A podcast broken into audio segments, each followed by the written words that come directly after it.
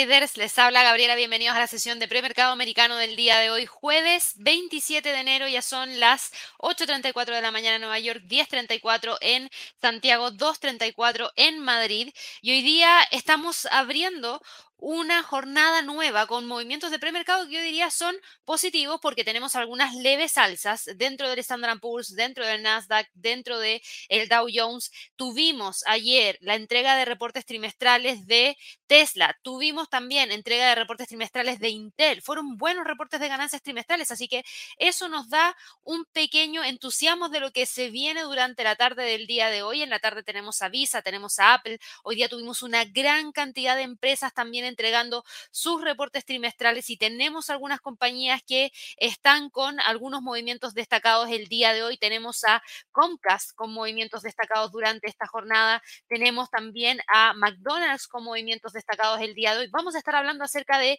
el mercado accionario porque después de lo que pasó el día de ayer del FOMC, que yo creo que muchos de ustedes estuvieron siguiendo el evento en vivo en conjunto conmigo y con Javier a través del canal de YouTube. Si no lo vieron, vayan a revisar la grabación. Eh, tuvimos muchas vistas más de 5.000 vistas en el video del día de ayer, así que qué bueno que mucha gente pudo revisar todo ese detalle. Pero yo les decía, ayer era el FOMC.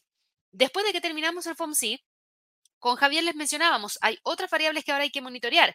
Reportes de ganancias trimestrales, por lejos lo más importante que va a seguir generando movimiento dentro del mercado en Estados Unidos y también en Europa. Y por otro lado también el tema de la tensión entre Rusia, Ucrania, Occidente, que todavía no ha bajado la intensidad, sí hemos visto que hemos tenido menos movimientos porque no han habido declaraciones tan tajantes, pero todavía existe esa tensión, todavía hay conversaciones, el mercado tiene esperanza de que todo se resuelva de manera diplomática y la verdad es que yo también espero que lo resuelvan de manera diplomática y no se llegue a algo extremo que obviamente podría generar un movimiento mucho mayor dentro, no solo del mercado, sino que en toda la sociedad. Y eso es lo que a mí no me gustaría ver, porque aquí nosotros hablamos todos los días del mercado, pero el tema de las tensiones geopolíticas va más allá que el mercado accionario, tiene que ver con temas sociales que son súper potentes. Entonces, la verdad es que esperemos que todo se resuelva de manera tranquila, de manera diplomática y que eso nos ayude y nos deje tranquilos a todos también. Así que dicho eso, Hoy día vamos a estar hablando acerca de los reportes de ganancias trimestrales. Como siempre, vamos a actualizar acerca de los movimientos dentro de las criptos, dentro de las materias primas, dentro del mercado de divisas, que ayer no se comportó tan bien en la última entrega del el FOMC. Y eso no me gusta, porque ¿saben lo que pasa con el mercado Forex? Yo por lo general también opero en mercado Forex, aparte del mercado accionario. De hecho, todos los mercados que sigo en algún momento pero en alguno de ellos, no necesariamente en todos simultáneamente, pero sí son los mercados que siempre entregan alguna oportunidad interesante. Pero el mercado Forex, con el movimiento del día de ayer, el mercado Forex, con el movimiento que tuvimos durante el último non-fan payroll, que también pueden ir a ver ese live que tuvimos, se está comportando de una manera en la cual se comportaba durante los años 2013, durante el año 2014, que no me gusta mucho porque generan muchas mechas, esas mechas hacen lo que les explicaba el día de ayer, que algunas entradas se gatillen, que después se cierren con stop y se abran las otras y al mismo tiempo se abran dos operaciones. Hay un tipo de órdenes que se llama OCO, que significa One Cancel the Other, en donde uno deja una orden pendiente de compra, una orden pendiente, eh, en realidad no de compra o de venta, sino que puede ser ambas de compra, ambas de venta, pero en distintos niveles. Y la primera que se ejecuta cancela a la otra.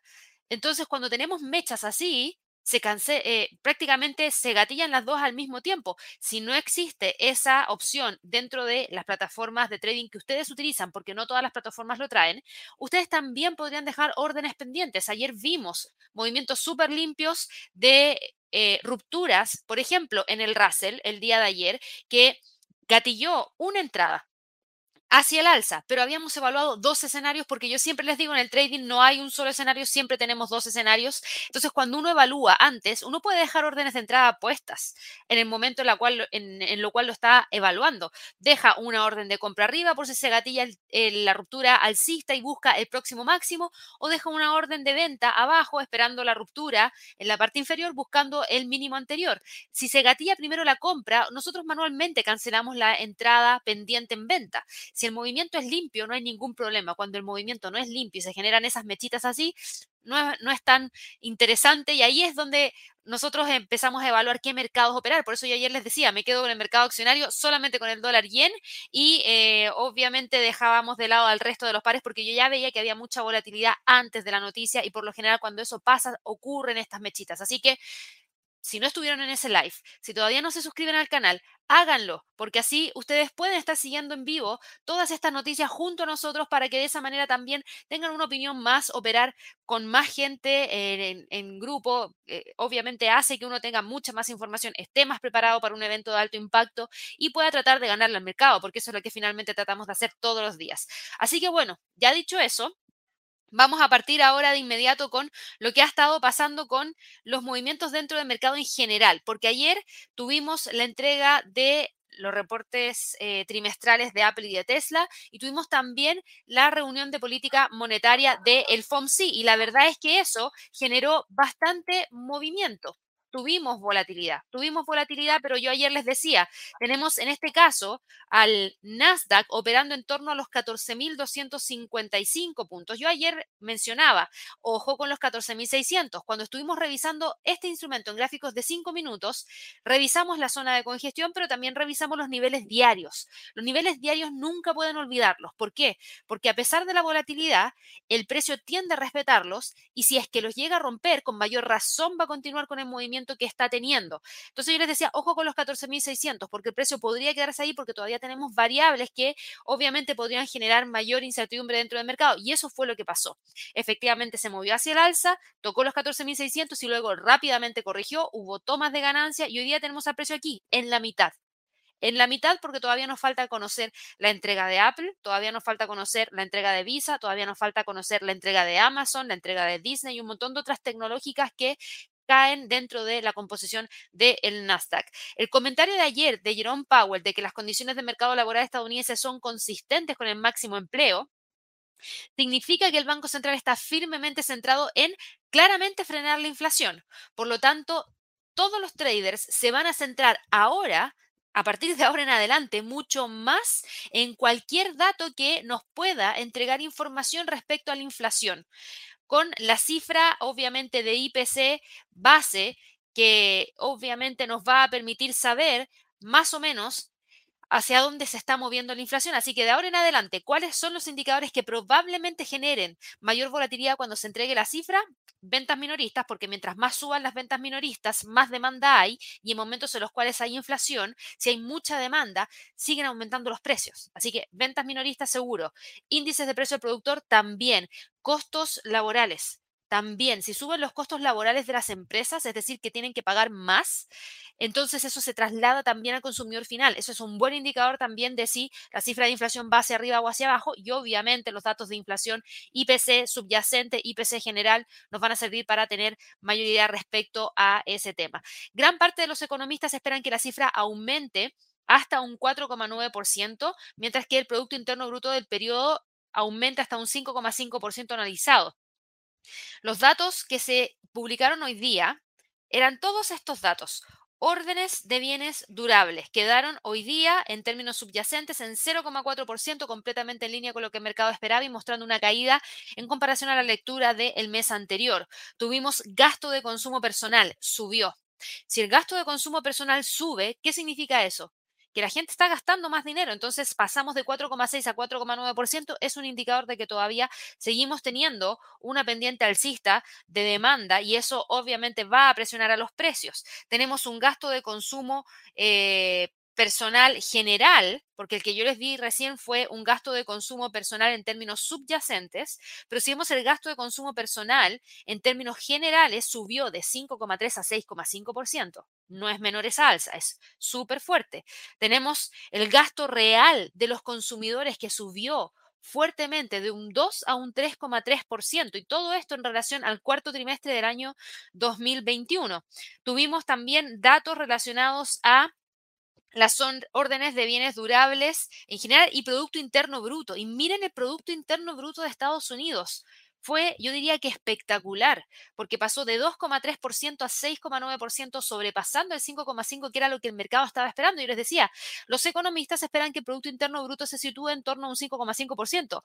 No, 6,9% de una. O sea, va creciendo con mucha fuerza Estados Unidos y eso es súper, súper, súper bueno. Así que tenemos esos datos. También tuvimos los datos que conocemos todos los días jueves, a excepción de esos días en los cuales tenemos algunos festivos. Y este dato es renovaciones de los subsidios por desempleo, lamentablemente aquí tuvimos una pequeña alza desde 1.624.000 a 1.675.000. Es pequeñita, así que tampoco preocupa tanto. Y tuvimos las nuevas peticiones de subsidio por desempleo, que este fue un buen dato. ¿Por qué? Está marcado ahí en negro porque eh, estuvo en línea con exactamente lo que el mercado esperaba, pero fíjense en esto, el dato es menor que la lectura del mes anterior. El mes anterior el dato fue actualizado porque antes se había reportado en 286 mil y cuando se revisó era un poquito más alto, era de 290 mil, por eso está marcado en rojo. Pero cualquiera de esos dos datos eran más altos que el dato que se reportó esta semana en 260 mil. Así que eso es bueno porque las nuevas peticiones de subsidio por desempleo no siguen subiendo, sino que ya tenemos un freno. Y se acuerdan que yo la semana pasada les decía, veamos el gráfico, porque lo que no me gusta es que estamos viendo que hay un incremento. Bueno, hoy día, después de, esto, de estas tres semanas de alza, logró venir el respiro y nuevamente quedó en 260 mil. Así que bien también ahí, yo creo que fueron muy buenos datos los del día de hoy por parte de Estados Unidos y eso es lo que ha ayudado también a que el Standard Poor's, el Dow Jones, el Nasdaq vayan acumulando también un movimiento mayor hacia el alza, porque la economía se está viendo que va bastante interesante, así que mucho ojo ahí en cuanto a la decisión de política monetaria. El presidente de la Reserva Federal, Jerome Powell, respaldó un alza de las tasas de interés en marzo y dejó claro que los responsables de política monetaria van a actuar según sea necesario para enfriar esta inflación que es la más alta de los últimos 40 años. El Banco Central va a comenzar a reducir su hoja de balance después de que comiencen las alzas de tasas de interés y gran parte de los traders aprovecharon todos estos comentarios de Powell en la conferencia de prensa. Esa no la estuvimos siguiendo nosotros porque es muy difícil seguir una conferencia de prensa porque tenemos que escuchar lo que dicen en inglés, traducirlo al mismo tiempo y decírselo a ustedes, entonces es un poquito complicado. Em, y la verdad es que yo creo que sería muy engorroso verlo, así que por eso no, no transmitimos las conferencias de prensa. Pero gran parte de los traders aprovecharon los comentarios de Powell en esta conferencia sobre que la actual expansión económica es muy diferente a la de la última vez que el banco endureció su política monetaria y ahora están valorando cinco alzas de tasas de interés a medida que el mercado del tesoro se movía para poner un precio eh, de un endurecimiento más agresivo. Gran parte de los traders de acciones reaccionaron al mensaje de que la Fed podría estar menos preocupada por los mercados financieros. Así que mucha atención a eso, ¿ya? Y Ayer yo les decía, tuvimos entregas de reportes trimestrales, tuvimos la entrega de reportes trimestrales de Tesla. Yo día quise partir con la bolsa de Estados Unidos porque tenemos una gran batería de eh, información de reportes trimestrales, de ahí voy a revisar la bolsa en Europa. Tesla ayer, recuerden que reportaba después del cierre de la bolsa de Estados Unidos, por ende los movimientos de ayer no son por los reportes trimestrales. Ayer terminó cerrando en torno a los 937 dólares con 41 centavos. Eso fue el precio de cierre del día de ayer. Y si nosotros vamos a revisar ahora el movimiento que está teniendo Tesla en este momento, Tesla está hoy día con un movimiento leve hacia el alza de 0,23%. ¿Qué nos entregó como reporte trimestral Tesla ayer? Ayer nos entregó un muy buen reporte trimestral y la verdad es que me pone súper contenta lo que está pasando con Tesla, porque ya es una compañía que está siendo consistente con su entrega de reportes trimestrales. Ya no estamos hablando de una compañía que no es capaz de sostener lo que dice que va a hacer. Por el contrario, sí entrega buenos reportes trimestrales. Ya hace un tiempo atrás hemos venido viendo que sí está entregando de manera consistente reportes trimestrales positivos. Tesla presentó ayer unos resultados mucho más sólidos de lo que el mercado esperaba. Em, ¿Y qué fue lo que tuvimos como información? Beneficios ajustados, ganancias por acción de 2 dólares con 52 centavos frente a los 2 dólares con 33 con 36 centavos, perdón, que era lo que el mercado estaba esperando. Ingresos tuvieron 17.720 millones de dólares, y eso es lo que está eh, reportado aquí, 17.000 720 eh, aproximadamente frente a los 17.132 millones que era lo que el mercado esperaba. Así que es un buen dato. Los ingresos aumentaron un 65% de un año a otro en el trimestre, mientras que los ingresos de la automoción ascendieron a 15.970 millones de dólares, que es un 71% más. Los, y aquí, miren esto, les voy a mostrar algo. Esto es lo bueno. Esta curvita que tenemos acá es una curva no sé por qué se me ve así, pero déjenme ver si lo puedo poner de nuevo. Ahí está. Bueno, se sigue viendo igual, pero no importa. Tenemos aquí un gráfico que muestra la curva de los ingresos por segmento de Tesla. Yo les he dicho, Tesla no es solamente vehículos eléctricos, no es solo automoción, no, por favor, no se olviden que Tesla está generando energía y que está acumulando energía, eh, no necesariamente Tesla, sino que lo que entrega como servicios y además de otros servicios que también está entregando. Y cada vez estamos viendo que está recibiendo ganancias o ingresos por otros servicios mayores que el trimestre anterior y lo mismo en cuanto a generación y almacenamiento de energía. Así que eso es súper, súper bueno. Los ingresos de la división de generación y almacenamiento de energía fueron de 688 millones de dólares. Eso no fue tan alto, fue un 8% menos y por debajo de gran parte del consenso, pero eh, igual de todas maneras es algo que hay que monitorear. Fíjense, eso estamos hablando de esta, este pedacito que es amarillo fueron los ingresos más bajos de esa división desde el primer trimestre del año 2021, porque aquí tuvimos una cifra bajita, después fue alto, alto y ahora volvió a tener una pequeña caída. Los ingresos netos de 2.320 millones de dólares subieron alrededor de un 760% y Tesla dijo que tenía un margen bruto de un 27,4% frente al 26,6% del trimestre anterior. La compañía dijo que eh, las propias fábricas han estado funcionando por debajo de la capacidad durante varios trimestres porque la cadena de suministro se había convertido en el principal factor limitante, lo que era probable que continuara durante este año 2022. De hecho, Elon Musk dijo en la llamada que ellos tienen eh, de ganancias trimestrales que la compañía espera que Tesla siga todavía limitada por los temas de escasez de semiconductores, específicamente chips, en el año 2022 y que la compañía no presentaría nuevos modelos de vehículos este año como resultado a raíz de esto. Él dijo que no van a presentar nuevos modelos de vehículos este año, van a seguir teniendo limitaciones de piezas, por ende, ahora la empresa va a trabajar en cambio en la ingeniería y el utillaje para crear esos futuros vehículos. Es decir, ahora se van a centrar en crear todo lo que está por detrás de un vehículo y no depender de un tercero para así no tener estos problemas a futuro. Así que vamos a ver qué es lo que estaría ocurriendo. Lamentablemente no hubo muchas actualizaciones respecto al tema del Cybertruck, que es un vehículo eléctrico compacto eh, de, de, camioneta que no ha tenido muchas actualizaciones ni información. Entonces eso no le gustó mucho y al mercado corrigió al momento de la noticia, pero ya ha logrado darle un poquito la vuelta. También eh, Elon Musk dijo que la empresa no está trabajando actualmente con un vehículo eléctrico eh, eh, que que no está trabajando actualmente en un vehículo eléctrico compacto de 25 mil dólares, en contra de todas las ambiciones que anunció en una presentación del Día de la Batería de Tesla en el año 2020, y eso tampoco le gustó a la gente. O sea, me dijiste que ibas a trabajar en esto, me dijiste que ibas a trabajar en esto otro y no lo estás haciendo. Musk aludió a los continuos problemas de la cadena de suministro eh, y él dice que, claro, el problema está en principalmente eso. A pesar de esos desafíos, eso sí, Elon Musk dijo que Tesla ha estado fabricando bastantes coches en Austin y en Berlín a partir de fines del año 2021. Él dijo que en Texas se está construyendo el modelo Y con el paquete de baterías estructurales y las células de 4680 y que van a empezar a entregarlos después de la certificación final del vehículo, que debería ser, según él, bastante pronto. La primera fábrica de Tesla en Estados Unidos, que está en Fremont, California, alcanzó un récord de producción durante el año 2021 y la compañía pretende ampliar la capacidad de esa instalación a más de 600.000 coches al año. Eh, Tesla reveló que ha ampliado su programa experimental de pruebas de sistema de asistencia al conductor, que se llaman FSD Beta, a unos 60.000 usuarios en Estados Unidos y se mencionó que sigue siendo una de las principales áreas de interés y con el tiempo los beneficios relacionados con el software deberían acelerar la rentabilidad en términos generales según la propia compañía. Ahora, vamos a ver qué es lo que eh, podría salir de eso.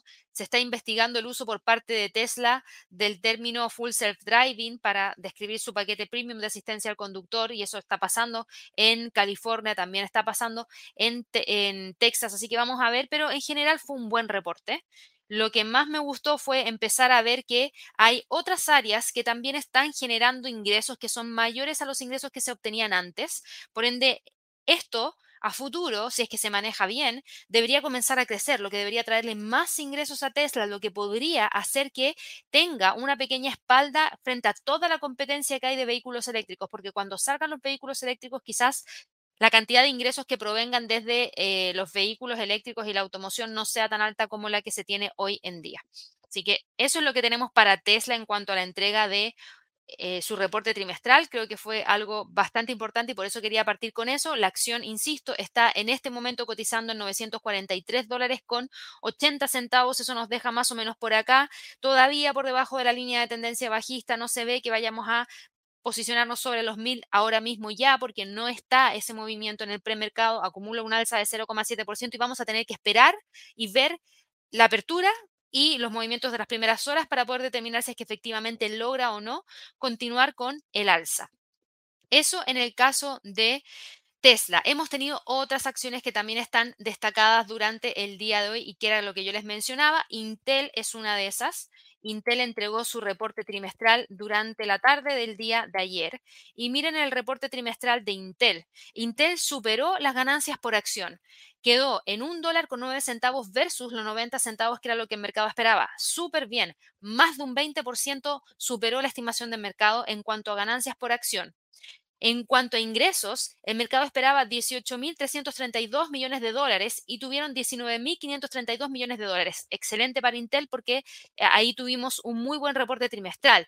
Ahora, lamentablemente, todo este buen dato se vio opacado por lo siguiente, se vio opacado por, em, porque el beneficio global que se reportó para Intel fue inferior al del año anterior y eso al mercado no le gustó y además porque hubo mucho gasto en nuevas instalaciones de producción y productos, lo que también generó un poquito de incertidumbre y eso es lo que lamentablemente hoy en día le está jugando en contra a Intel son gastos que tenían que hacer para poder ampliar su producción, para poder volver a posicionarse como líderes, pero claro, eso no se ve como algo positivo ahora en el corto plazo, se va a ver probablemente en el largo plazo. Y eso es lo que al mercado no le gusta y hoy día la acción de Intel lamentablemente está cayendo un 3,02% y nos deja en 50 dólares con 13 centavos. ¿Me preocupa la caída? No todavía, porque si yo reviso un poco el comportamiento que hemos tenido para Intel, Intel está dentro de una zona de congestión súper grande y amplia entre los 44 y los 67.50, en donde por lo menos desde mayo del 2019 el precio no ha logrado salir de ahí y ahora sigue estando sobre una línea de tendencia alcista que justamente ahora está dando la pelea porque está tratando de mantenerse sobre ese nivel. Fíjense que el precio de premercado está justo ahí todavía está sobre el 76.4% del último Fibonacci que trazamos, que es este de acá. Así que podría tratar de mantenerse sobre los 49 dólares con 50 centavos. Si es que llegase a romper los 49 con 50, el próximo soporte más importante lo tenemos en 48 dólares por acción y eso está más o menos ahí. Hemos tenido también entregas de otras compañías y movimientos también de otros instrumentos. Y yo les mencionaba que hemos tenido movimientos por parte de, por ejemplo, Comcast. Y lo vamos a ver acá de inmediato porque la otra vez me preguntaron por Comcast. Alguien me preguntó, no me acuerdo quién, pero alguien me preguntó por Comcast. Y hoy día lo que estamos viendo para Comcast es lo siguiente. Eh, recuerden que, que Comcast, denme un segundo. Recuerden que Comcast es una compañía que es la empresa matriz de NBC Universal y de CNBC. Y en cuanto a reportes de ganancias trimestrales, fueron buenos reportes de ganancias trimestrales. Tuvimos 77 centavos de dólar por acción ajustada en el cuarto trimestre, mejor de lo que el mercado esperaba. Tuvimos ingresos que fueron mejores de lo que el mercado esperaba, porque quedaron en 30.336 millones de dólares. Súper bien. El tema está en que Comcast también anunció un aumento del 8% en el dividendo y aumentó su programa de recompra de acciones a 10 mil millones de dólares. Entonces, claro, después de que tuvimos este anuncio, Comcast subió alrededor de un 1,1% y la verdad es que fue un movimiento súper importante para el día de ayer. Sin embargo, si nosotros vamos y revisamos hoy día el comportamiento de la acción, de premercado lamentablemente no va con un gran movimiento hacia el alza, por el contrario, está cayendo y ahora está acumulando un retroceso de 0,76% y nos deja en 48 dólares con 9 centavos. Así que, ¿cuáles son los niveles a monitorear hoy día? Los 48 dólares como soporte y obviamente vamos a dejar los 51,40 como el nivel de resistencia más relevante. El precio está metido ahí y creo que hay que estar muy, muy atentos a ver si es que logra generar la ruptura. Y ahora mismo en el premercado se está moviendo bastante, ya cae un 1,9% Comcast y está con un retroceso que nos deja en 47 dólares con 50 centavos. Acaba de caer muy, muy, muy fuertemente. Eh, ha habido mucha información de Comcast que yo creo que ha sido buena, pero lamentablemente eh, solo ganó 212 mil clientes en el último trimestre, lo que es un 60,6% por debajo del mismo periodo del año anterior. Y eso no es bueno. Eso no es bueno. En cuanto a los ingresos por los parques de diversión, eso sí fue importante, subió 191%. Y eso es súper, súper, súper bueno. ¿Y saben para quién le digo que es súper bueno ese incremento de ingresos por los parques temáticos de diversiones? Obviamente para Disney. Yo sé que muchos de ustedes también están siguiendo a Disney y eso es bueno también. Súper bien. Así que mucha atención porque creo que aquí hay algo bastante interesante porque cuando nosotros estamos hablando de NBC Universal, estamos hablando de Universal Studios.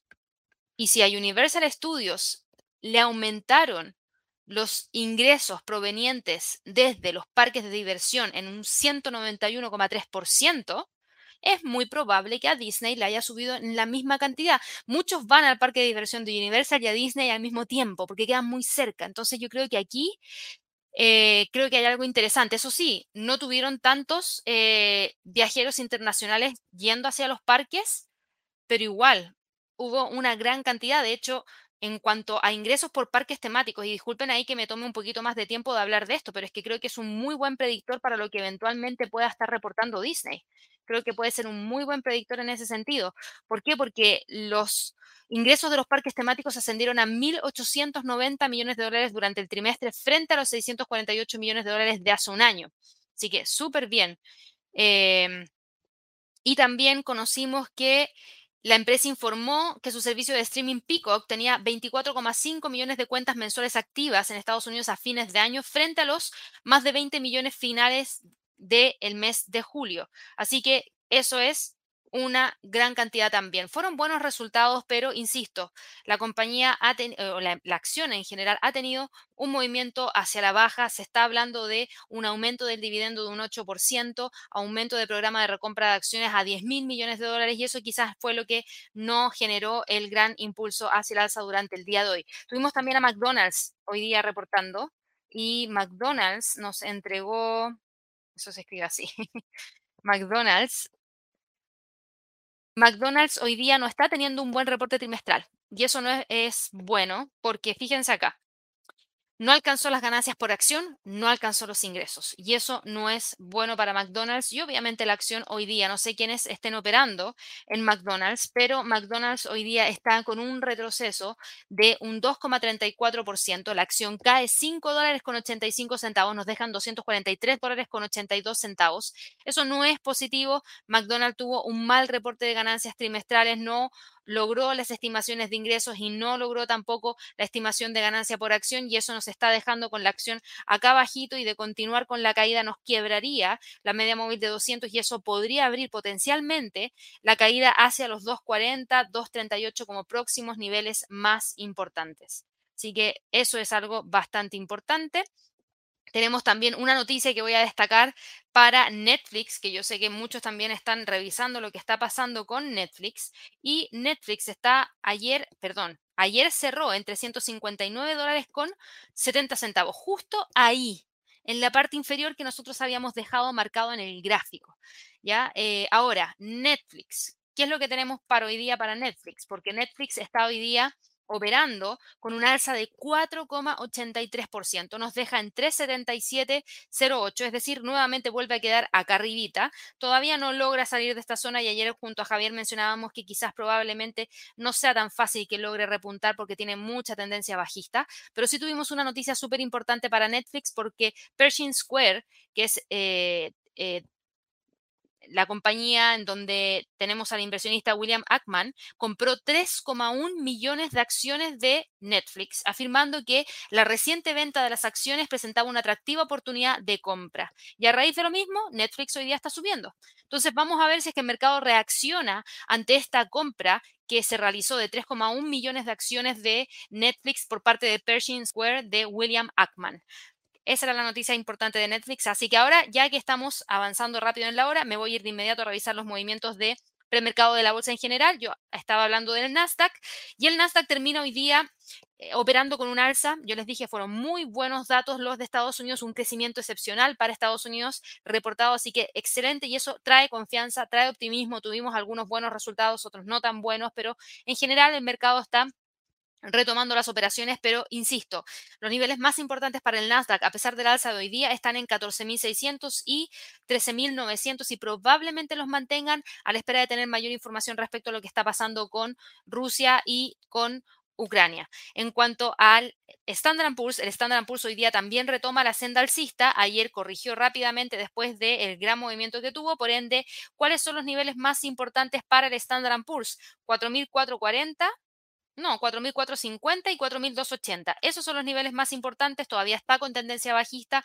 Es muy probable que se quede dentro de esa zona durante el resto de la jornada. El Dow Jones lo mismo. Hoy día sube un 0,6%, pero se sigue quedando entre los 34.881 y los 33.816, sin grandes variaciones. El Russell, por otro lado, que ayer se comportó súper bien, fíjense el Russell, corrigió todo lo que se había movido hacia el alza, no rompió los 2060, terminó cerrando ayer en 1972 puntos y ahora está subiendo, pero creo que es muy probable que este índice se termine quedando dentro de esta zona, la zona que está marcada con líneas negras entre los 2060 y los 1945 como niveles más importantes. Eso es lo que tenemos para la bolsa en Estados Unidos. No hemos tenido mucho movimiento más allá de lo que vimos durante el día de ayer, ni tampoco de lo que hemos estado viendo en las últimas horas. En cuanto a la bolsa en Europa, la bolsa en Europa también está hoy día operando hacia el alza. El Eurostox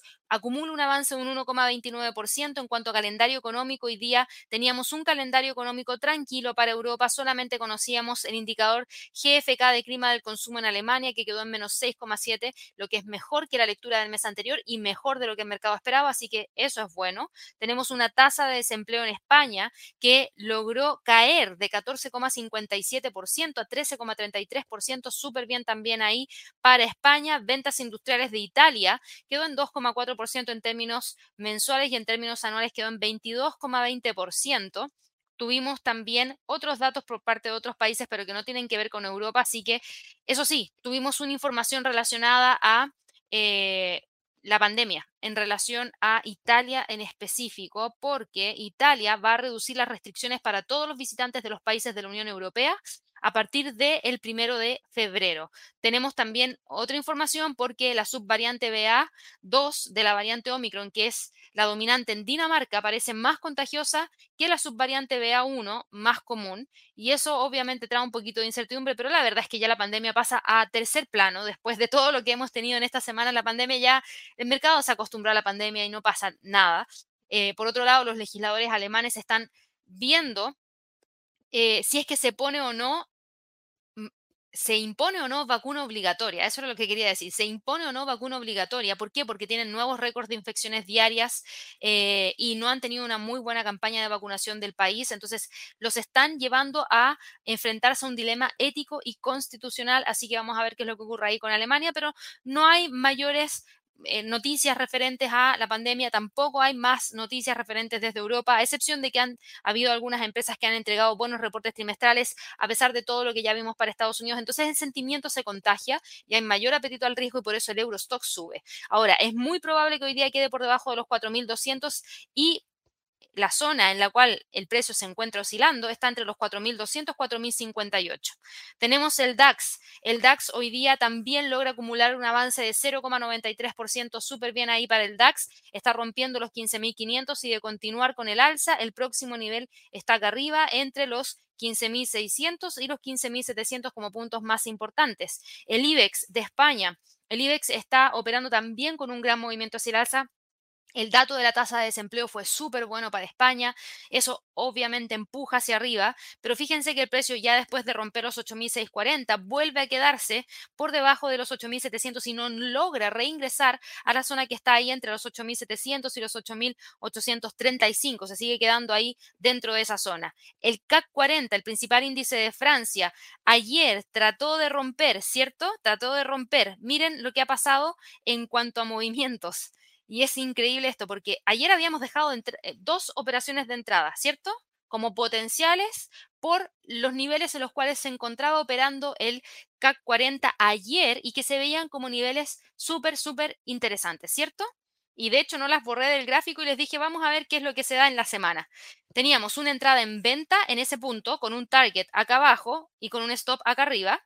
Y teníamos una entrada en compra en torno a este nivel, 7070 aproximadamente, con un target acá arriba y un stop acá. ¿Cuál fue la que se gatilló? La venta. Y la venta funcionó perfecto. Así que muy bien ahí, porque esa entrada quedó puesta desde el día de ayer. Vayan y revisen el video del día de ayer si quieren. Eh, pero funcionó perfecto, porque si yo saco esto o, lo oculto, déjenme ver si lo puedo ocultar. Eh. Ahí está la mecha. Esa mecha de la vela nos llevó al target. Y eso pasó entre el día de ayer y hoy día.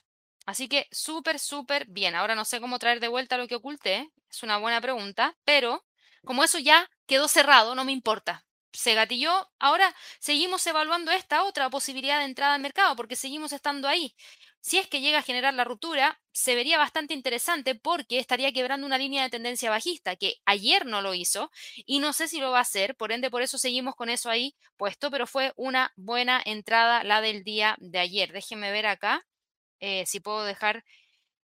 Eh, no, esto no era lo que quería ver. Bueno, después lo veo yo, no perdamos tiempo en eso. Pero muy buena esa entrada del día de ayer. Y en cuanto al FTSE del Reino Unido, el FTSE ayer subió con mucha, mucha, mucha fuerza. 7.553 puntos está hoy día recuperando porque ayer subió con fuerza, llegó a los 7.520, pero terminó corrigiendo al igual que el resto de todos los índices y terminó con un cierre en torno a los 7.433. Hoy día continuó con el movimiento hacia el alza, quebró los 7.521 y está en búsqueda de los 7.600 como próximo nivel más importante. Hoy día es muy probable que se quede entre los 7.520 y los 7.600. ¿Qué ha pasado con el mercado de las criptos? Las criptos lamentablemente ayer tuvieron un movimiento hacia el alza, pero no lo suficientemente potente como para poder generar quiebres de niveles importantes y hoy día, a pesar de todo el movimiento alcista que trae la bolsa, no hay apetito al riesgo para las criptos. Las criptos lamentablemente hoy día no se están viendo beneficiadas de los movimientos que estamos teniendo dentro del mercado y tenemos aquí al Bitcoin operando en 36.000 847. Ayer ni siquiera logró cerrar sobre los 38.000, por ende ahora vamos a dejar marcado los 38.000, que es justo donde está el pivote semanal, como uno de los niveles más importantes para el Bitcoin en términos de resistencia. Y por otro lado vamos a tener también como soporte los 34.000 que está acá, como nivel más importante también, así que lo vamos a dejar ahí. Creo que eso sería una de las cosas más importantes a monitorear ya para los próximos días. Tenemos también acá Ethereum. Ethereum también tuvo un movimiento importantísimo ayer, trató de generar el cierre por sobre los 2.700, no lo logró. Hoy día vuelve a retomar el alza, está operando en territorio positivo, pero lamentablemente sigue ahí, entre los 2.658 y los 2.200. Esa es la zona de congestión y está súper cómodo metido ahí dentro de esa zona. Hasta que no salga la verdad es que no tenemos dirección. Así que hay que esperar la ruptura para poder tener dirección para Ethereum. Ripple, por otro lado, hoy día está cayendo, pero fíjense, Ripple ayer se mantuvo dentro de esa zona y se sigue manteniendo dentro de esa zona. 0.6550, 0.59. Esos son los niveles más importantes y probablemente los mantenga también durante la jornada de trading del día de hoy. Binance Coin. Y no sé si ustedes se dieron cuenta, pero aquí TradingView actualizó y nos puso un icono al lado yo hoy día dije, ¿por qué tengo menos espacio para el gráfico? Sí, pusieron un icono. No sé si era necesario, pero bueno, se ve más bonito. No sé cómo todavía quitarlo dentro de, este, de esto de acá porque me quita espacio del gráfico, pero también podría yo estar haciendo esto. Y ahí sí que tengo todo el gráfico abierto. Pero es para ir revisando rápidamente todos los instrumentos. Un detalle que no tiene nada que ver con el premercado, pero se los quería comentar. Binance Coin está hoy día operando en 375 dólares con 76 centavos, leve alza de 0,06%. Y fíjense que se sigue quedando entre los 334 y los 400. también está lateral y siento que está súper cómodo dentro de esta zona, así que se parece mucho a lo que está haciendo Ripple. Cardano hoy día cae menos 0,59%, pero no me preocupa porque el precio sigue estando ahí entre los 1,1983 y el dólar y la paridad. Así que probablemente se siga manteniendo dentro de esa zona por un tiempo mayor. Vamos a ajustar esto a dejarlo número cerrado, 1.1984. Ahí está. Esos son los niveles más importantes. Para el que quiera ajustarlo, claro que lo puede ajustar a los 1.15 y de hecho creo que es más conveniente dejarlo más ajustado. 1.1535.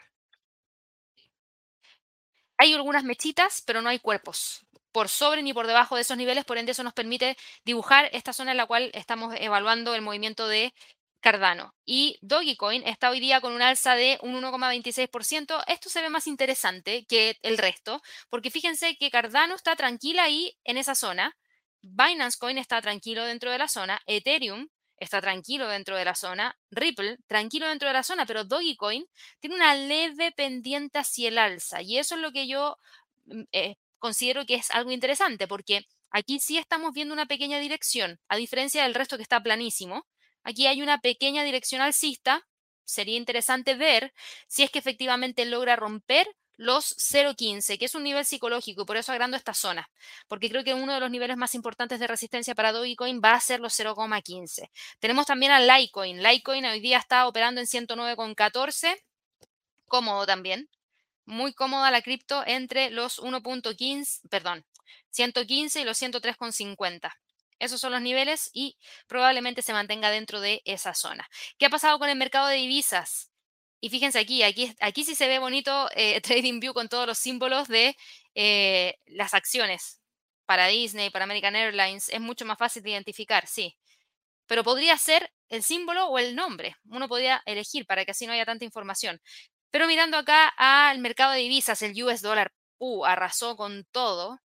Arrasó con todo hoy día. Los datos de hoy día fueron muy buenos y disculpen que me haya demorado tanto en llegar a esta noticia, porque si yo voy aquí y pongo esto en gráficos de 15 minutos, el salto se dio hoy día muy temprano en la mañana, a las 6.30 de la mañana hora de Nueva York, cuando empezamos ya a tener movimientos dentro del premercado, y después se dio el salto nuevamente a las 8.30 con las noticias de Estados Unidos que fueron muy buenos datos, que era lo que yo les mencionaba. Y fíjense cómo el US dólar no chistó en romper los 2.60, así que súper bien.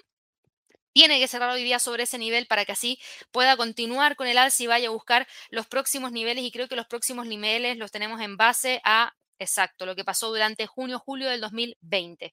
Esta alza, obviamente que nos generó al fin, al fin la entrada del euro dólar, que es la que yo venía esperando hace bastante tiempo. La ruptura de los 1.12, porque la tendencia era bajista por donde se le diera y el precio pegaba estas subidas y no tenían sentido en términos fundamental. El Banco Central Europeo no va a subir la tasa prontamente, probablemente a fines de año si es que, pero Estados Unidos va en camino a eso. Los datos de hoy día nos entregan mucha información respecto a lo que podría potencialmente ocurrir en la próxima decisión de política monetaria. ¿Por qué? Porque el Producto Interno Bruto fue muy bueno, los datos de mercado laboral son buenos, tenemos gasto en consumo personal que todavía sigue creciendo, por ende podríamos seguir viendo mayores ventas minoristas, podríamos seguir viendo mayor presión inflacionaria, podríamos seguir viendo mayor índice de precio productor al alza. Tenemos a China, que genera probablemente que el índice de precio al productor suba. ¿Por qué lo digo? Porque China, la, la postura de China de cero COVID, ha puesto en desacuerdo con el resto del mundo a este país y le está pasando una futura económica cada vez mayor. Y no solamente a China, al resto del mundo, porque la fábrica del mundo está en China y si China tiene una política de COVID cero en donde confina toda una ciudad con 8 millones de habitantes y cierra fábricas, no se produce. Entonces se quedan sin suministro y genera este problema en la cadena de suministro. Ahora sí, las autoridades se están preocupando por la capacidad del sistema sanitario para adaptarse a las nuevas tensiones y lamentablemente China sigue sin, sin tener una estrategia de salida. Lamentablemente China no está teniendo una estrategia de salida a diferencia del resto de los países. El tema está en que ¿Por qué menciono esto? Porque esto podría seguir presionando al índice de precio del productor. Y ustedes saben, cuando aumenta el índice de precio del productor, eso se traslada al consumidor, por ende los precios podrían seguir presionados hacia el alza. Entonces hace sentido que el dólar hoy día continúe subiendo, hace sentido que el euro dólar rompa al fin los 1.12, está en búsqueda de los 1.11, no sé si lo va a alcanzar hoy día, porque ya tenemos una pequeña mechita acá y de hecho si me voy a un gráfico de una hora, todavía no tenemos una vela verde, pero sí hay algunos pequeños síntomas de agotamiento. Hay que ver si es que logra continuar hacia los 1.11, que es el nivel objetivo para el euro dólar, pero al fin rompió, porque ya lleva mucho tiempo ahí y no tenía sentido que rompiera hacia el alza, la verdad. Para mí no tenía sentido, mucho mayor sentido que estuviera con un movimiento bajista. La libra dólar, la libra dólar también quebró, porque el movimiento hacia el alza por parte del dólar fue tan fuerte que finalmente terminó saliendo de esta zona que ayer había logrado respetar.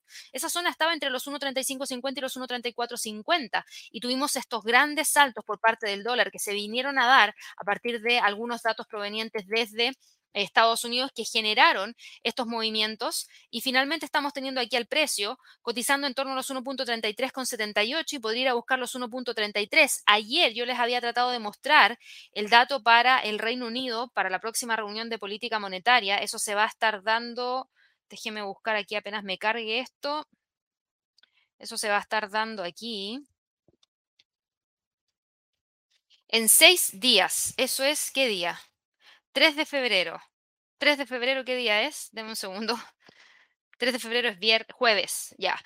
Voy a estar todavía entregándoles el premercado americano yo, así que fíjense, 100% de probabilidad de ver un alza de tasas de interés por parte del Banco de Inglaterra. Entonces, esta caída que estamos teniendo acá es una caída a partir del movimiento del dólar, pero ojo, que de aquí a la próxima semana el precio podría empezar a encontrar una zona de congestión a la espera de esa decisión, porque si la decisión de política monetaria escapa del rango que el mercado de futuros maneja, porque el mercado de futuros maneja que se suba tasa. La tasa actual está en 0,1. Se espera que se deje entre el 0,15 y el 0,45. Si es que llega a ser más alta que eso, sorprendería al mercado. Así que mucha atención ahí la próxima semana con la decisión de política monetaria del Banco de Inglaterra. Ahora mismo la libra esterlina está en 1.33,78 y si es que llega a continuar con la caída está en torno a los 1.33 el próximo objetivo. El dólar frente al yen arrasó. Yo no sé si alguien ayer terminó saliéndose en los 114,50, pero justo me acuerdo, ayer fue o antes de ayer, Cristian porque me acuerdo por el super chat, Cristian Carvajal me había preguntado si es que el precio iba a llegar o no a los 115.050 y me acuerdo hasta del número, porque no era 115.005, era 115.050. Llegó. Así que espero que hayas podido tomar ventaja de eso, porque me acuerdo clarísimo de tu pregunta y llegó, solo había que esperar un poquito. Y arrasó con todo, porque el dólar ayer subió con mucha fuerza frente al yen, el optimismo dentro del mercado hace que no se demande tanto yen japonés y eso le da espacio para que vaya a buscar este nivel. 115,52 como próximo nivel más importante. Así que espero ahí que hayas podido tomar ventaja de esa alza. Vamos ahora con las materias primas. Fíjense el petróleo. Fíjense el petróleo. O sea, ¿cómo no va a subir la Fed la tasa de interés en la próxima reunión? Eso es lo que yo me pregunto. Es muy probable que lo suba, es muy probable. Y gran parte del mercado ya está descontando eso. La pregunta es, ¿será en 0,25 o será más que 0,25? Esa es la pregunta que nos vamos a hacer de ahora en adelante hasta que llegue la decisión de política monetaria de marzo. Pero ¿cómo no va a subir si tenemos un precio del petróleo que está en 88 dólares con 41 centavos? Me refiero al WTI. Y esto tiene que ver con todo lo que hemos estado conociendo en las últimas jornadas de trading, porque el petróleo hoy día, fíjense el Brent, el Brent está en 90,84, rompió los 90 ya. Entonces aquí empezamos a ver próximos niveles como los 91,50, próximo nivel como los 93,60 y el WTI también va con WTI, no, WTI, eso es, West Texas Intermediate, mejor, lo vamos a dejar con eso. Eh, Está hoy día cotizando en 88,37, rompe los 88, va con mucha, mucha fuerza. Y esto tiene que ver porque hay tensiones geopolíticas. La crisis de Ucrania pesó más que las señales de que la Reserva Federal de Estados Unidos va a endurecer su política monetaria. La verdad es que pesó más. La atención del mercado ahora se está centrando en la reunión del 2 de febrero de la OPEP, en donde es probable que el grupo mantenga el aumento previsto de su objetivo de producción, pero yo les decía, sí, que lo aumenten todo lo que ellos quieran aumentarla, pero hasta que no logren cumplir con el primer aumento que hicieron en cuanto a producción, porque les ha costado un montón, porque se han visto enfrentados a limitaciones de capacidad que han impedido que algunos miembros produzcan a sus niveles de cuota, hasta que no cumplan con eso, da lo mismo si la suben a un millón, eh, perdón, a 500 mil barriles por eh, día, porque no creo que sea probable que lo puedan aumentar tan rápido. Aún así, a pesar de esto, el aumento de los inventarios de crudo y gasolina en Estados Unidos fue lo que alivió algunas de las preocupaciones sobre la oferta, porque los inventarios de crudo aumentaron en 2,4 millones de barriles la semana pasada, según lo que se reportó el día de ayer. Las reservas de gasolinas aumentaron en 1,3 millones de barriles, que es la mayor cifra desde febrero del 2021, pero el precio no está cayendo, el precio está subiendo. ¿Por qué? Porque hay tensión geopolítica. Y esa tensión geopolítica es lo que finalmente está empujando a este instrumento hacia el alza, ¿ya? Eh, así que mucha, mucha, mucha atención. El próximo nivel más importante que tenemos para este instrumento está en los 90 dólares por barril y se ve bien encaminado para ir a alcanzarlo, la verdad. No se ve poco encaminado, se ve bastante bien encaminado para buscar los 90 dólares por barril de petróleo. ¿Y eso qué genera? Mayor inflación mayores costos en transporte en general. El oro, por otro lado, el oro está hoy día rompiendo la línea de tendencia alcista que traía desde el 15 de diciembre, está rompiendo la media móvil de 200, la media móvil de 50, está rompiendo los 1800 momentáneamente, todavía se mantiene, eso sí, sobre la media móvil de 100 que está en 1794 y esto tiene que ver con la fuerte alza por parte del dólar. Esto tiene que ver con la postura del tono más agresivo de Jerome Powell y el anuncio de una subida de tasas de interés en marzo y eso hizo que obviamente se apreciara el dólar, se depreciara el oro y, hemos tenido a este instrumento depreciándose fuertemente en las últimas jornadas y generando la ruptura de los 1830, que claro, ayer uno de los escenarios que evaluó Javier era efectivamente ver la ruptura de los 1830, eh, que era uno de los niveles que estábamos evaluando, y finalmente hoy día llegó el rompimiento. No necesariamente ayer, hoy día continuó con la caída y está en torno a los 1800. Hay que ver si es que logra o no mantenerse sobre los 1800, pero mientras más se aprecie el dólar, lo único que podría hacer que el precio del oro suba son aumentos de tensiones geopolíticas, que es lo que todo el mundo está evitando que ocurra. Así que eso es lo que hemos tenido como movimientos durante la jornada de trading de el día de hoy. Han sido movimientos súper, súper importantes. Estuve revisando todos los comentarios de YouTube que me hicieron llegar a tanto a Javier y al resto del equipo a través del canal. Muy, muy, muy buenos comentarios. Habían algunas preguntas ahí respecto a operaciones de trading en vivo, así que aprovecho de recordarles a todas las personas que nosotros tenemos una sala de trading en vivo, que de hecho está funcionando justamente ahora. Hace 26 minutos que Javier partió con la sala de trading en vivo, en donde hay muchos traders operando y evaluando entradas en el momento. Así que si quieren ser parte de esa sala de trading en vivo, recuerden que aquí existen las formas de cómo pueden acceder y también recuerden que tenemos algunas becas de estudio con algunos brokers colaboradores, por ende ustedes podrían acceder gratis. Si es que quieren conocer, si es que su broker está hoy en día colaborando con nosotros o si es que quieren abrir una cuenta y quieren hacerlo con algún broker que colabora con nosotros para acceder a servicios de manera gratuita, contáctenos. Ahí tienen un WhatsApp rápidamente les vamos a responder. También nos pueden escribir a clientes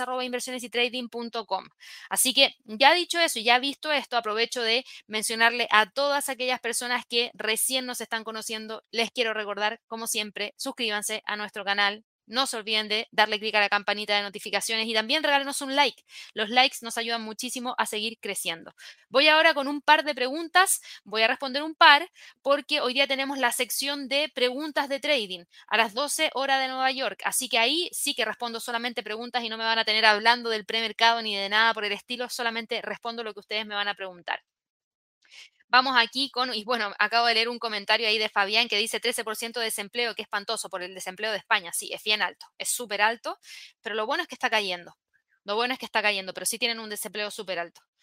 Eh, vamos aquí con algunos, algunas preguntitas. Eh, vamos a ver acá. Aquí había una pregunta de BA, me dice, podemos ver Devon Energy y ExxonMobil. ¿Cómo ves las empresas energéticas en estos momentos? Yo creo que están muy bien. ¿Por qué? Porque las alzas de petróleo les sienta, pero perfecto. Y me preguntaste por Devon Energy Corporation, que está acá.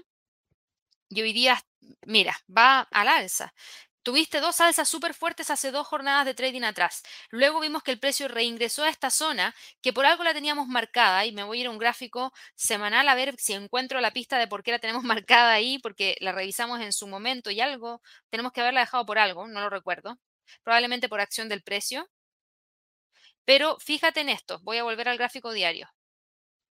Fíjate en esto, viene muy bien hacia el alza. La compañía nos va a estar recién entregando su reporte trimestral el 15 de febrero al cierre de la Bolsa de Estados Unidos. Y hoy día, si yo voy y reviso el comportamiento que está teniendo en este momento, donde todavía nos quedan un par de minutos de premercado, sube un 2,87% y te deja en 53,27. Obviamente uno de los niveles más importantes están, ah, aquí me equivoqué, voy a sacar esta línea porque no creo que sean los 53,88. Si yo me voy al gráfico mensual, te vas a dar cuenta que si yo achico esto, ah, ya me acuerdo por qué era. Media móvil de 200 periodos. Ahí está. Esa es la explicación. 53,70 y está en 53,36. Por eso teníamos marcada esta zona, porque era la media móvil de 200 periodos del gráfico mensual, que podría limitar las alzas. Ya, sigue siendo ese nivel el más importante por lejos. Así que ahora vamos a tener que esperar y evaluar si es que efectivamente logra o no cerrar sobre esa zona porque ahí recién confirma que tiene la fuerza como para poder ir a buscar la próxima resistencia a través de la acción del precio, en donde la primera la tienes en 60 y la segunda la tienes acá arriba, que está en torno a los 64 como próximo nivel más importante. Así que se ve bastante, bastante bien y tenemos al precio de este instrumento con una gran tendencia alcista. Y me habías preguntado por otra más, que es ExxonMobil. La vemos de inmediato y Exxon está hoy día operando ya nos queda, acaba de abrir la bolsa. Acaba de abrir la bolsa en Estados Unidos y está hoy día con un precio de apertura en 75,46. También viene súper bien hacia el alza.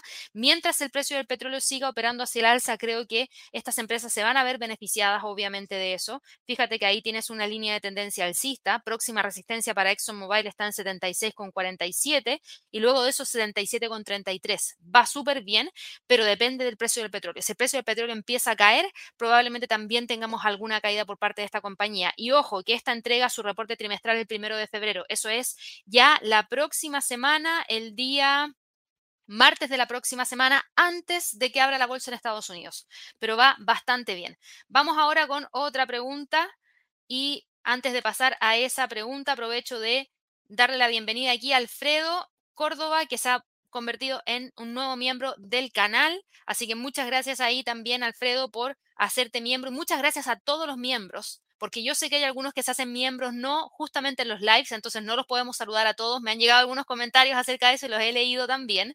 Eh, así que aprovecho de agradecérselos a todos, todos los miembros del canal. Muchas gracias por ahí poner su granito de arena para que podamos seguir entregándoles esta información a diario.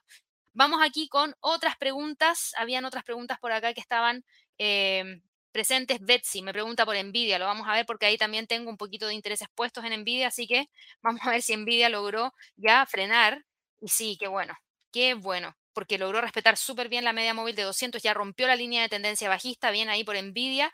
Eso sí, el alza va a estar limitada a los 2.40 hoy día. Hay que ver si logra o no cerrar por sobre los 2.40, pero lo bueno es que está mostrando síntomas de detención de la caída. Así que bien ahí por envidia, a ver si es que efectivamente logra recuperar. Nvidia entrega su reporte trimestral el 16 de febrero.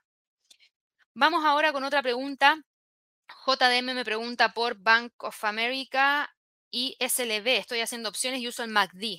¿Ok? Perfecto. Aquí me preguntaban por Bank of America y Bank of America está en 46,30. Se pegó un saltito hoy día importante, pero Bank of America, fíjate que creo que tiene, si bien respeta una línea de tendencia hacia el alza, que no podemos dejar de lado, porque es una línea de tendencia alcista que no es menor, la traemos desde hace bastante tiempo, así que es importante de todas maneras.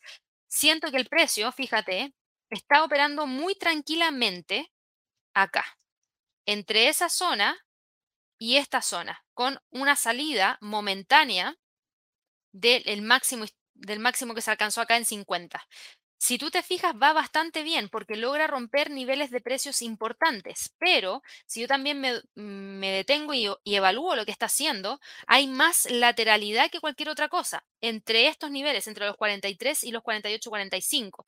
Ahora va bien porque va con un movimiento importante hacia el alza. Vamos a ver si es que logra o no alcanzar la próxima resistencia a través de la acción del precio en 47. Si es así, claro que podría ir a buscar los 48,45. Vamos ahora aquí por SLB, que es eh, de Silver Trust. Está hoy día en 21,11. Hace sentido, completo sentido. ¿Por qué? Porque recuerden, la plata se transa en dólares.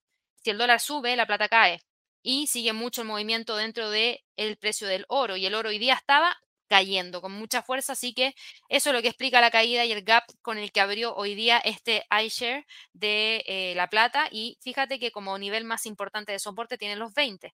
Entre los 20 y los 23 vemos al precio moviéndose durante la jornada de trading del día de hoy. Aquí, Paola, ¿cómo ves al dólar frente al peso chileno, al cisto bajista? Buena pregunta también. Ayer el Banco Central de Chile subió la tasa de interés en un 1,5%. Y eso obviamente que generó presión bajista por parte del dólar frente al peso chileno. Pero ¿cómo lo veo? Exactamente igual a como lo veía hace un par de días atrás. Tienes tendencia bajista de corto plazo que traes desde el 20 de diciembre, pero pero el precio está metido dentro de una zona entre los 8.10 y los 7.90 y no ha logrado salir de ahí a pesar de la noticia del día de hoy. ¿Y por qué? Porque también tienes un cobre que hoy día está subiendo levemente, pero está subiendo. Y fíjate, se queda metido ahí dentro de esa zona. Así que si me preguntas por niveles importantes, 8.10 y 7.20 están funcionando súper bien para esta semana y hay que estar muy atentos a la ruptura de los 7.20, porque si rompe los 7.20, se aproxima la media móvil de 200 que está en 7.80 y ahí sí que se confirma una caída mayor que podrían continuar ya dentro de los próximos meses. Y creo que aquí todo va a depender, obviamente, de cuando ya llegue el nuevo eh, gobierno, etcétera, pero siento que la noticia del día de ayer de un alza de tasas de interés de un 1,5%, que es muy alta y que obviamente hace que se aprecie el peso chileno, pasa desapercibida y en, cierto, en cierta medida se anula con la fuerte alza que está teniendo el precio del dólar. Así que por eso nos deja ahí entre los 8.10 y los 7.90. Aquí me preguntaba Rubian, Vamos a ver la libra frente al yen, a ver en qué está la libra frente al yen. Ese era un trade destacado para esta semana. El trade destacado para esta semana no quiere despegar la libra frente al yen, lamentablemente. Fíjate que rompió, está pegado ahí, pero no quiere despegar. No quiere despegar y no quiere buscar la ruptura de los 155. Y eso no me gusta. ¿Por qué? Porque podría haber sido súper fácil la ruptura. Alzas en las tasas de interés de Estados Unidos podría llevarnos también a alzas en las tasas de interés del Reino Unido y como tenemos mayor apetito al riesgo, el yen japonés está demandando tanto, pero frente a la libra no logra despegar. Así que eso no me gusta, pero hay que estar ahí muy, muy atentos a ver si es que logra continuar con el alza. Se está moviendo entre los 154 y los 154,74 como niveles más importantes. Vamos aquí con otras preguntas un poquito del medio. Las del medio van aquí para eh, Eric de México. Nos pregunta, a ver acá, por Norwegian Cruise Line Holdings. Súper bien, a ver, aquí estamos viendo a Norwegian con un movimiento hacia el alza leve, pero hacia el alza 1,96%.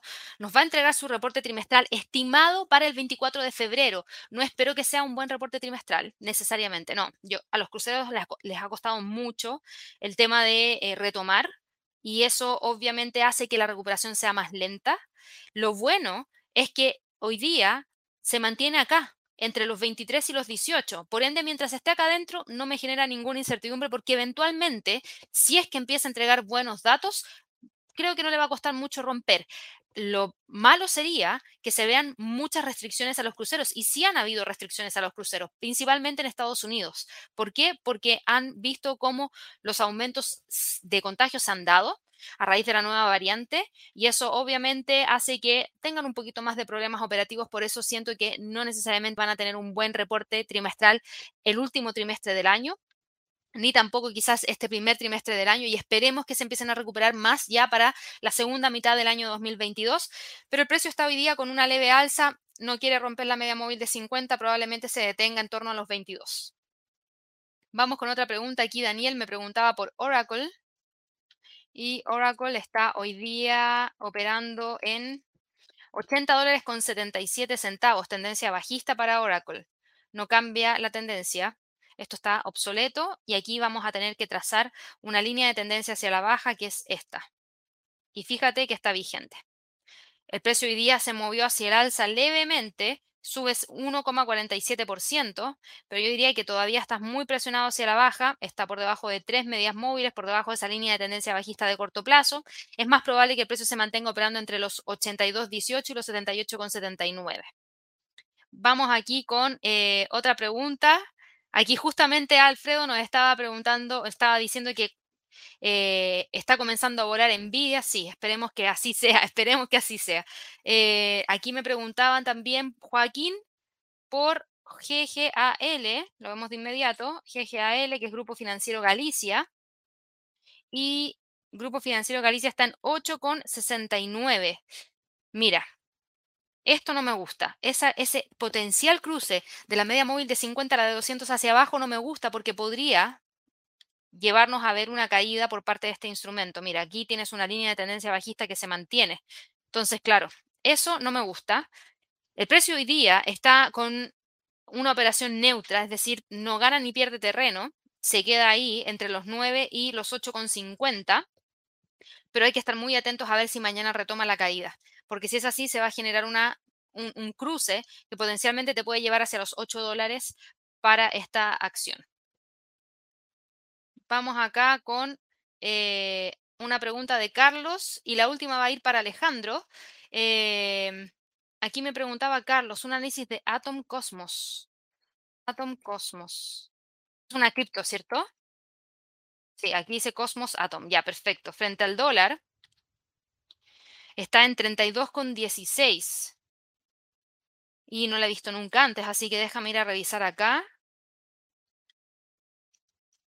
Tenemos una línea de tendencia que va hacia el alza. No tengo ni la menor idea del proyecto. Discúlpame, pero aquí para las criptos, como son tantas, no conozco todos los proyectos de las criptos.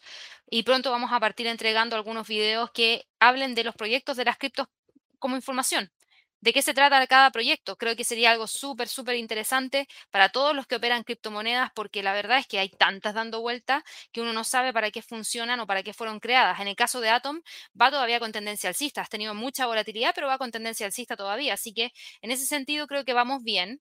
Hoy día tienes un piso que se mantiene y ese piso está ahí, en los 30. Así que ese es uno de los niveles más importantes y las resistencias las tienes en base a líneas de tendencia bajista y la tienes en base a, obviamente, eh, la acción del precio, donde el próximo nivel lo tienes en prácticamente 40. Entre 30 y 40 tienes los niveles más importantes para este instrumento.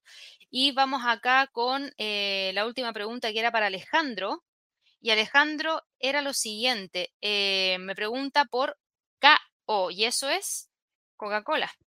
A ver en qué está Coca-Cola. Coca-Cola hoy día está operando al alza, con un alza de un 1,11%, fíjate que logra mantener líneas de tendencias hacia el alza, así que bien, porque todavía está sólida hacia arriba, está sobre tres medias móviles, sobre línea de tendencia alcista que teníamos trazada acá, se mantiene sobre los 59, está buscando cerrar sobre los 60, próximo nivel de resistencia lo tienes en 61, creo que va bastante bien Coca-Cola. Así que bueno, con eso ya vamos terminando. Recuerden que nosotros tenemos hoy día a las 12 horas de Nueva York la sección de preguntas de trading. Yo sé que quedaron muchas preguntas por responder. Lamentablemente tenemos que terminar porque yo tengo que ir a algunas sesiones de coaching que realizo, entonces por eso no puedo extenderme más tiempo. Pero eh, espero que puedan, obviamente, acceder perdón, a la sesión de preguntas de trading a las 12 para que así pueda responder sus preguntas porque solamente me dedico a eso. Espero que tengan una excelente jornada de trading. No se olviden de suscribirse al canal, regálenos un like y nos vemos dentro de un par de horas más. Que estén muy bien. Hasta luego.